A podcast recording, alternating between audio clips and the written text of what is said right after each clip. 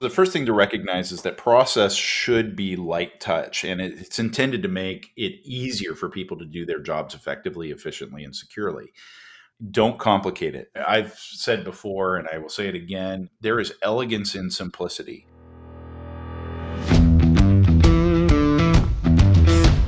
Technology is transforming how we think, how we lead, and how we win. From Intervision, this is Status Go, the show helping IT leaders move beyond the status quo, master their craft, and propel their IT vision. No matter where you are on your cloud journey, you are going to gain a lot of insights from today's episode of Status Go. I'm your host, Jeff Ton. My guest today is Dustin Milberg, Field CTO of Cloud Services for Intervision. Dustin is returning for part two of our Cloud Journey series. In our first installment, he and I talked about taking a people first approach as you embark on your journey. For those who may not have heard that episode, I encourage you to check it out. In this conversation, we're going to dig into process, the second element of people, process, then tools. Welcome back to Status Go, Dustin. Hey, Jeff, it's great to be back. Been looking forward to this, and I was honored to be your 100th episode last time. That was fantastic. I didn't realize when we were recording it that it was going to be the 100th episode. It's a pretty good milestone for the show, and it was so cool to have you as the 100th guest. So thank you for that. Uh, it was my pleasure. It was a lot of fun. In that first discussion, we talked a lot about the view that the cloud is a journey as opposed to a destination. I think nowhere is that more apparent than the impact on process. What processes are impacted by this transformation from on premises based technology to cloud based technology? Great question. You know, the traditional approaches to consuming on-premise based infrastructure has for for years now, right? You you buy the infrastructure, you put it in your data center, you put it in the racks, you install virtual machine soft, you know, some sort of hypervisor to to provision virtual machines and and then you know whether manually or automatic or through auto, some sort of automation you're, you're provisioning those machines out to engineers to be able to start building software and and that's great. And you can still do some of that in the cloud. Obviously, you don't go into the data center anymore. The cloud providers do that for you. But when when we look at what's really shifted relative to cloud, it is it's moved from what was traditionally an infrastructure problem to one of a software problem, right? We we consume resources and, and this is the the auspice for the term the consumption model, right? The cloud has created an ever-present focus on the consumption model. And, and as a result, we consume infrastructure as a service through software as opposed to the traditional infrastructure approach. And so, as a result of doing that through software, uh, that requires organizations to think more holistically about the processes that support security and governance and cost, um, and the ability to do those those processes seamlessly whether it's on premise or in the cloud, is going to be, be really incumbent upon organizations as they look to stay compliant and and successful in their journey. Mm-hmm.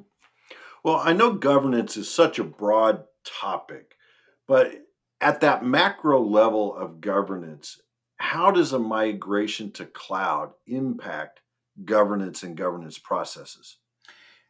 Well, I can think of a couple of things that jump off the page for me. Uh, you know, one is you you no longer have when you're in the cloud, you no longer have control over those physical assets anymore, right? Those are controlled by somebody else, and we'll talk a little bit more about that in a second.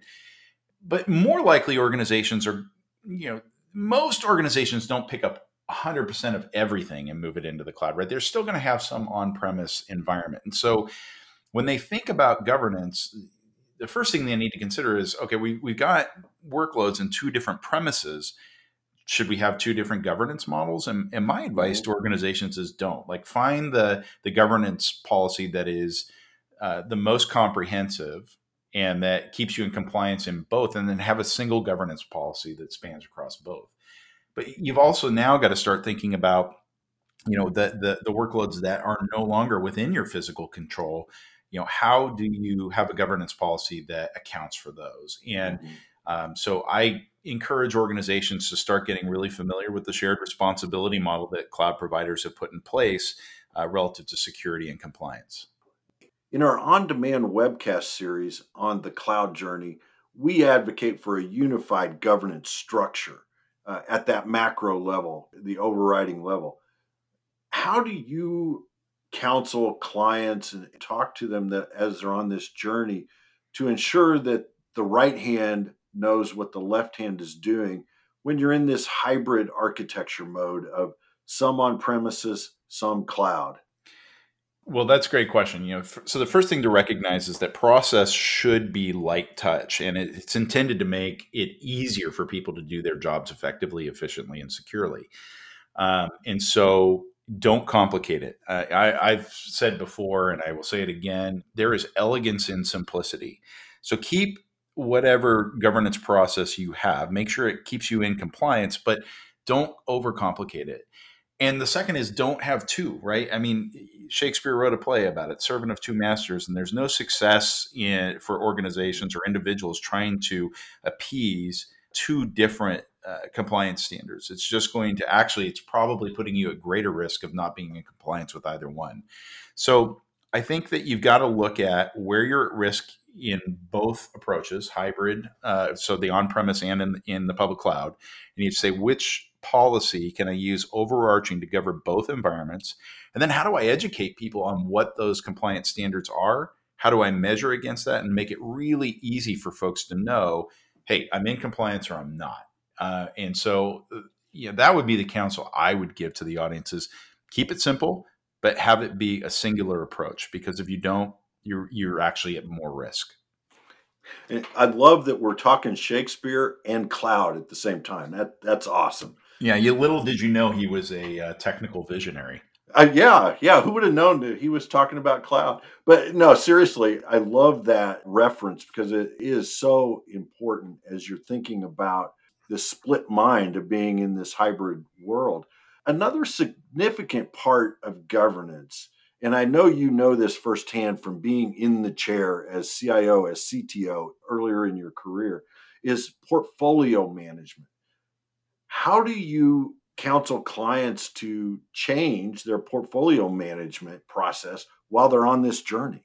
Yeah. So the portfolio, if done appropriately, should make it really easy for organizations to understand what work they have uh, in front of them, what the highest priority items are that need to be addressed, and how to ensure that they get first slot in the the order of operations. Right. Mm-hmm. And so I think that, um, and, and, and by the way, the process to to manage and govern that governance put governance around that is called the value chain, right? You should have a way to know are we working on the highest value, highest impact items first. And so I think having a rubric to score those uh, is important right? Mm-hmm. Um, you know, in in an agile software development world that where organizations are using Scrum to manage their portfolio of work, right? They they do what's called story pointing, and then you can determine the velocity and the value of what you do based on that, right? In a Kanban world, you you assign work in progress or WIP, and and so understanding how you score value to things is really important. So having that metric and keeping a consistent rubric around that is mm-hmm. So then ha- like i said having the value chain in place to understand that what are the inputs and outputs to success what you know so when i finish a, a workload how do i know that i actually got the value out of it that i intended when i started the work mm-hmm. and, and that's a that's a courageous thing for especially for technical leaders to be able to do to make that very public and and ensure that they are um, are adhering to that approach and, and willing and able to change and flex as they learn more about how their organization operates and how they are following the process or not, and then how they get back on track. I love that you brought it back to value and the value chain, the value stream, because that's really the fundamental piece of portfolio management. And it ties back to something you said earlier about don't overcomplicate things right? Uh, we're used to doing portfolio management, or we should be, based on value. we continue to do that even in this hybrid world. I think that's great advice. Now, you mentioned something about this earlier, and I want to I want to drill down into this because security and security and compliance are always top of mind for the CIO and the CTO. And you mentioned something called the shared responsibility model. Can you talk about what that is and uh, what processes need to be in place or changed to ensure that you are secure and compliant in the cloud? Yeah. So if you are a 100% on-premise customer, you know, in, in your or organizations, which means you you manage and maintain the physical facilities in which your data center resides, then you have full control over the locks on the doors. You have full control over the locks on the cages. You can go in and physically uh, interact with the equipment, the network, the cabling, the HVAC, right? You control it all.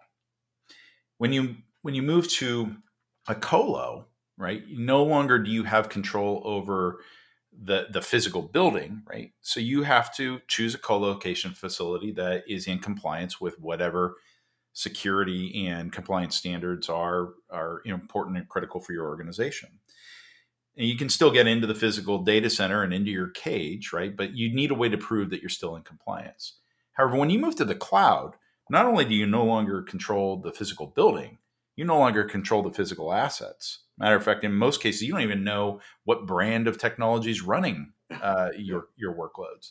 So as as a result, cloud providers they realize that that organizations that consume their work consume their infrastructure to provision their workloads, they have compliance standards. They realize that, and so what they've done is, in order to help organizations stay in compliance, they've created what's called the shared responsibility model, where they will provide uh, governance and supporting evidence that you're in compliance with that governance. They're in compliance with the physical infrastructure, the regions, the availability zones, and all those edge locations. They'll also make sure that the physical infrastructure, the compute, the storage, the networking, you know, the, the database servers, the, all those things are they have the appropriate level of, of patching, that they are in compliance with the security. And then the software that is used to provision those out is also compliant because those are all the things that the cloud providers manage, maintain, and control, and that we as consumers don't have access to. But everything beyond that, you still need to have your compliance and security around. So mm-hmm. the client side data, making sure that the integrity is in place, who has access, uh, you know, when you provision virtual servers, whether they be through virtual machines or through containers, are you at the right patch levels for your operating systems? Do, are you protecting data in transit and at rest? The, these are all the things that you have to be able to, to prove that you're still in compliance of, regardless of where your data live. Mm-hmm. So, especially for those in a hybrid world, you know, build your compliance standards and your governance standards around that kind of most restrictive and understand that you just need the artifacts to be able to support that. And the, and the, cloud providers do a great job of making that easy for you to consume. That evidence to show you're in compliance, but then have the same standards for everything that's above that line that's the customer responsibility. Well, you've had a lot of experience of migrating workloads to the cloud, both when you were in the CIO, CTO role and then now that you're on the other side of the desk helping our clients do that as well, what are some of the biggest gotchas that you've seen when it comes to implementing security and security processes in the cloud? Yeah, great question. Um, I think that the biggest mistake that organizations make, whether security is in the cloud or, or still on prem, but especially when it's in the cloud, um, because everything, like we talked about earlier, now everything's a software challenge, uh, is to have security and compliance be an afterthought. Instead, what we want to encourage organizations to do is think about this holistic definition of done that incorporates security, compliance, the measurement, uh, cost, uh, you know, performance, um, as well as the functionality, all to be built into that definition of done so that it no longer is something somebody else's problem to go deal with at any point in time. It has to mm-hmm. be a shared responsibility, uh, a shared approach. And this really comes from having a healthy DevOps or DevSecOps culture within an organization. But really bake those requirements into the definition of done so that you when you're done with it and you release it you know it's secure you know it's mm-hmm. performant you know it's optimized you know it's within your cost controls and you don't have to worry about it i love that phrase the the definition of done uh, i think we could all use that in just about everything we do in technology is make sure we understand the definition of done and make sure it includes security now we may have some skeptics amongst our listeners uh, when it comes to cloud and cloud security. How do you respond to the question is the cloud secure? Well, there's two things that come to mind for me when I think, uh, and customers ask me this question a lot, right? Is, well, I would turn that question back around and say, well, how do you know that your data center is secure, right? Or your infrastructure mm-hmm. secure? Yeah. All, all, we talk about that shared responsibility model customers still have exactly the same or you know organizations eh, that develop and deliver on infrastructure have the same responsibilities regardless of where the physical infrastructure live you know in, in some ways consuming the cloud is somebody else's data center. There's a whole bunch of uh, nuance to that. But you still have to maintain and manage that level of security the same regardless of where the workloads live. As i mentioned before those providers, whether it be Amazon or Google or Microsoft, IBM, Oracle, Alibaba, it doesn't matter. These organizations are not only concerned about their own security, they're concerned about the security of every organization that subscribes to their products and services. So it's incumbent upon them to not only stay secure just to protect themselves and and all their customers but also provide the governance and proof that they are in compliance with the highest level of security standards and and like i said before they've made it very easy for you to consume that proof to show that you are compliant helps you check those boxes because they provide you with that data as you're going through your maybe your assessment or your audit so that makes that part of it a little bit easier yeah I want to talk now about maybe the elephant in the room. A lot of times when we talk cloud, we talk DevOps, and there are probably a million different definitions of what is DevOps. So I want to ask you, what is DevOps? And then as a follow up, can you do cloud without it? both great questions. You're right. If you ask 10 people what DevOps is, you're going to get 10 different answers. Um, I tend to be a little bit more, more purist in my approach to this and, and go back to the original intent of what the term means. And so it's not a noun, it's not a verb, it, it, it's an adjective. And so you you can't do DevOps, you cannot be a DevOps. However, you can have a healthy DevOps culture um, it's sort of like healthy. Healthy is an adjective, right? And mm-hmm. so you become healthy by eating well and exercising. We talked about that during the people first.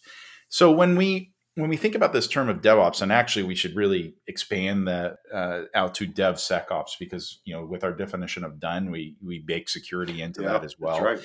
Yeah, the intent behind it is to have a healthy culture, a blameless culture, where all of the required inputs and outputs are, are baked into um, that definition of done, like we talked about before. So when something goes wrong, it's not a finger pointing exercise. It means that everybody is responsible and accountable for the outputs. So if there's a security element that goes wrong or an infrastructure element that goes wrong, it's just as much the software developer's problem as it is the developer or the the the, the operations engineer or the or the security engineer, right? So the intent behind it was to actually break down silos and where a lot of organizations get this i in my opinion uh, wrong or can introduce more risk and challenges by hiring more people with that title and then putting them in a role where now they've got responsibility for things like the ci cd pipeline and tool chain in fact by doing that you may actually be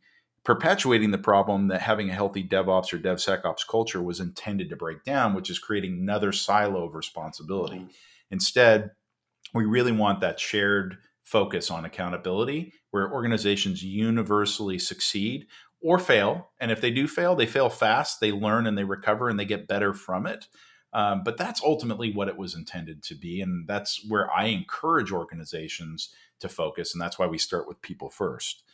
Um, but in answer to your second question, can organizations, you know, leverage the cloud successfully without uh, instituting a healthy DevOps culture? They can, and it, you know, it's really workload dependent. Like, what are they trying to do, right? If they're just mm-hmm. picking up a, lifting and shifting an application that they don't do development on, well, then maybe it's not critical to an organization to have that in place. But um, I would say that most organizations that do have development, that do have security, and they have operations as well that need to think about optimizing their consumption of the cloud, while they could do it without a healthy DevOps, DevSecOps culture, they're probably going to have lower quality, higher costs, higher technical debt, um, and more security vulnerabilities and longer times to recognize success. So, getting organized around the work uh, aligning your people to the processes that you want to have them demonstrate to be able to show success is critical. And so I think to do it well, if you're if you're doing development, I think it's it's pretty critical to do.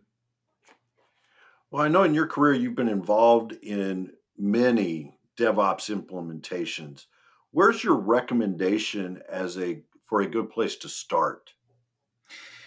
Well, this goes back to our first podcast, Jeff. I think we you got to start with the people. Um, when you, depending on where you are and the maturity of your organization, uh, you're going to have varying degrees of success or impediments to success on on making that shift uh, from uh, a cultural element. And so, you, uh, I think you have to look at w- where you have strength and where you have weaknesses, and sometimes um, and re- realize you're going to have adopters and resistors from a people perspective. But I think just like, you know, change is hard for any organization mm-hmm. and it's hard for individuals.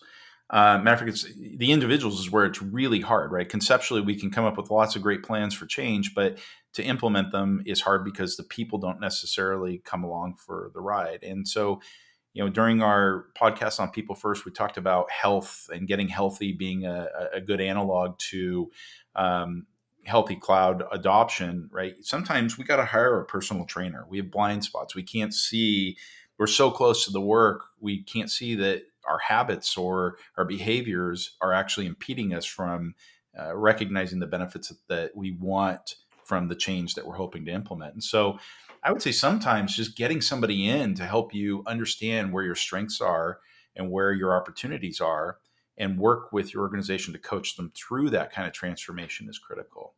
I also think that um, one of the biggest challenges organizations have is, you know, from a leadership perspective and and how they uh, how they guide through that change is going to be critical uh, to mm-hmm. its success. And so, it starts with good leadership and it starts with the opportunity to really um, be brave enough to embrace that that journey and and listen to the feedback and get open and honest objective partnership to help you succeed you mentioned this earlier you talked about a blameless environment and uh, the finger pointing that sometimes happens between dev and ops and as you're implementing this part of the goal is to reduce that friction and it it reminded me of a commercial from a million years ago. So uh, probably the 70s or the 80s. But there was this commercial about, hey, you got chocolate in my peanut butter. No, I didn't. You got peanut butter in my chocolate. So which is harder, transforming dev into DevOps or transforming ops into DevOps?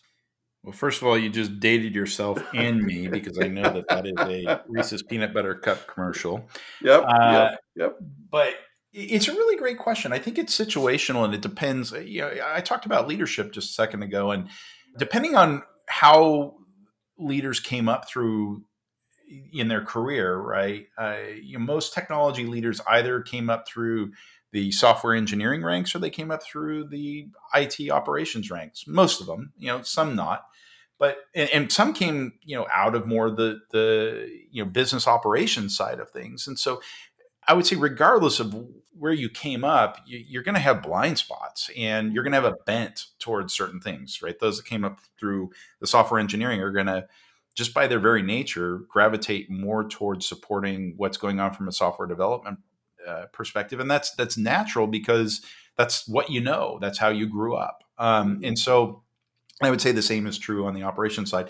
So I would say recognize that they're both going to be hard because, like we said, change is hard. hard yeah. But uh, you know, you can do things to to cut it off at the knees, and I think that you know, again, we talk about words matter and the, the leadership language and posture around that. But also, how are you incenting people to want to change? What's in it for them? Right? Why would I, as a traditional data center engineer, want to make this change into the cloud? Maybe I think my job is going away. Well, right. instead, maybe say, hey, look, I'm going to help you up level your job. I'm going to give you new skills. I'm going to transform you from a traditional rack and stack infrastructure engineer into one of a software engineer.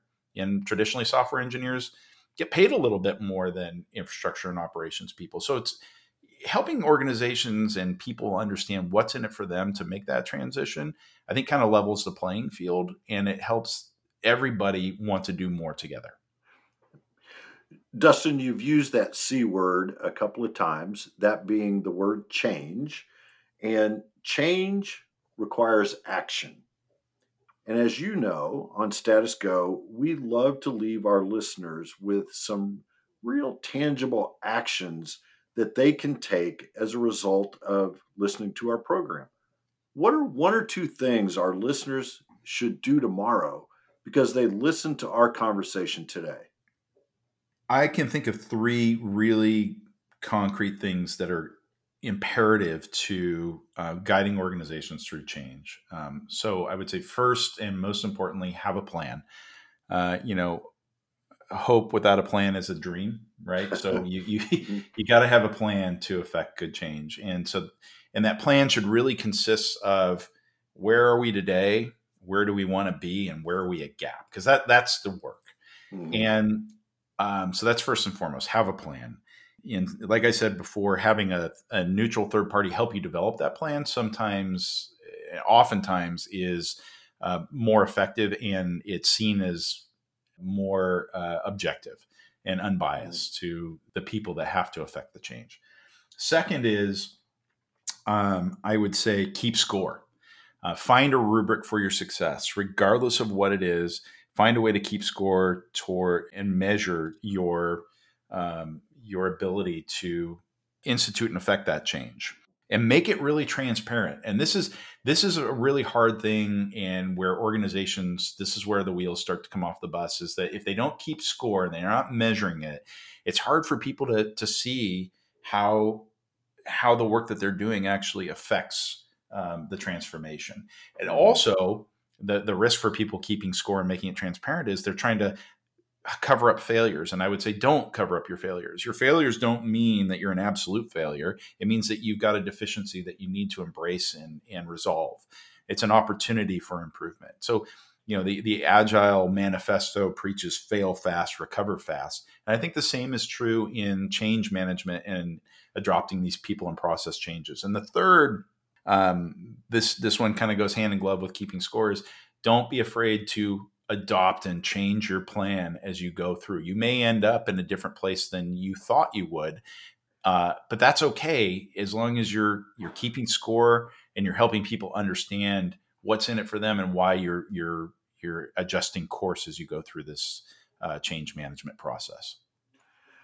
I love those three actions because they are they are things that our listeners can immediately put into place. Plan. That is so fundamental to a lot of what we do in technology is to make sure that you have a plan. Uh, keep score, keep good metrics, and be transparent about what you're doing well and maybe where you need to improve. And then that third one is so key be willing to change plans. Uh, they're not set in stone. This is a journey, and sometimes you have to navigate around an accident in front of you to get to your destination as, as you're going.